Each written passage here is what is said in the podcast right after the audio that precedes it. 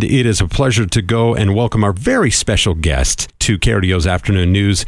Nancy, thanks for st- taking some time for us. We really appreciate it. The day before Thanksgiving, you're very, very dedicated. Nancy Henjum, the City Council District 5 representative. And we're talking budget because this is a big deal for, for most people. First of all, happy Thanksgiving and welcome to the show, Nancy.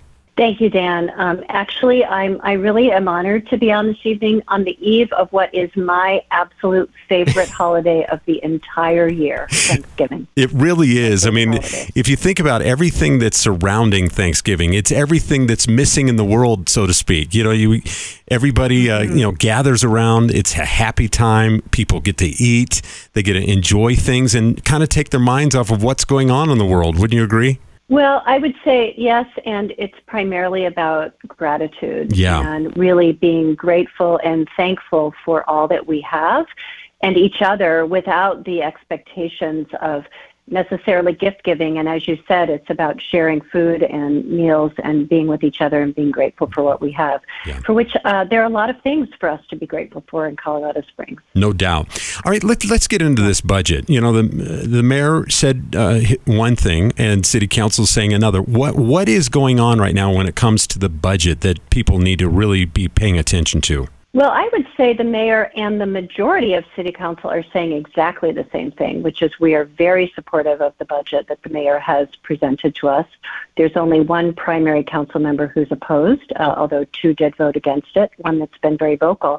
But I would say that um, we have a lot uh, of challenges that we're facing this year in that we do have to have a 3.4% cut in our budget to address the reduction in um, in sales tax and our revenues. So the way that we're dealing with that is, is very appropriate, and uh, all of the leadership of the city have collectively gotten together and agreed on the budget as presented to City Council. So I, I feel very good about the budget um, given the challenges that we face, including a 4% increase for our police force and the uh, 911 call center folks who uh, we really do need to focus yeah. on. And I'm, I'm really grateful for that. Yeah, that, that, that is very, very important and well said, by, by the way. I, I, I want to yeah. kind of throw a hypothetical at you. Um, mm-hmm. If, if the police academy was uh, approved by voters, how long would it have taken mm-hmm. to actually build, and would it even affected this upcoming budget? Well, actually, it, the, it wasn't the police academy that was on the ballot. It was $4.75 million to help support yes, the building correct. or building of a new a new police academy. So uh, it would not have impacted this budget year at all, um, other than $4.75 million that would not have been refunded in TABOR, which now will be. But you know, Dan, one of the things that I'd like to say, and I know I don't have a lot of time, but I want to acknowledge and pay attention to what we get from our city budget, which is primarily the public servants who serve the city of Colorado Springs. And if I might, I'd like to express my gratitude to a few members of Absolutely. our city staff. Um, in particular, Britt Haley, who's the director of our parks, um, Scott Abbott actually just went to an HOA meeting this last Saturday that I was not able to attend to meet with uh, folks in a neighborhood to talk about Palmer Park. Uh, to talk about Todd Frisbie, traffic engineer, who has responded to two separate concerns around traffic safety in my district around a four way stop sign and a crosswalk, and who was very responsive to those folks. I'd like to express my gratitude for the staff that serve City Council, the Legislative Services, Services staff, Emily and Michael and Sam and Ashley and Alex and Carly and Cash and Ellie, who helped make uh, uh, make it possible for us to serve uh, our, our, our constituents.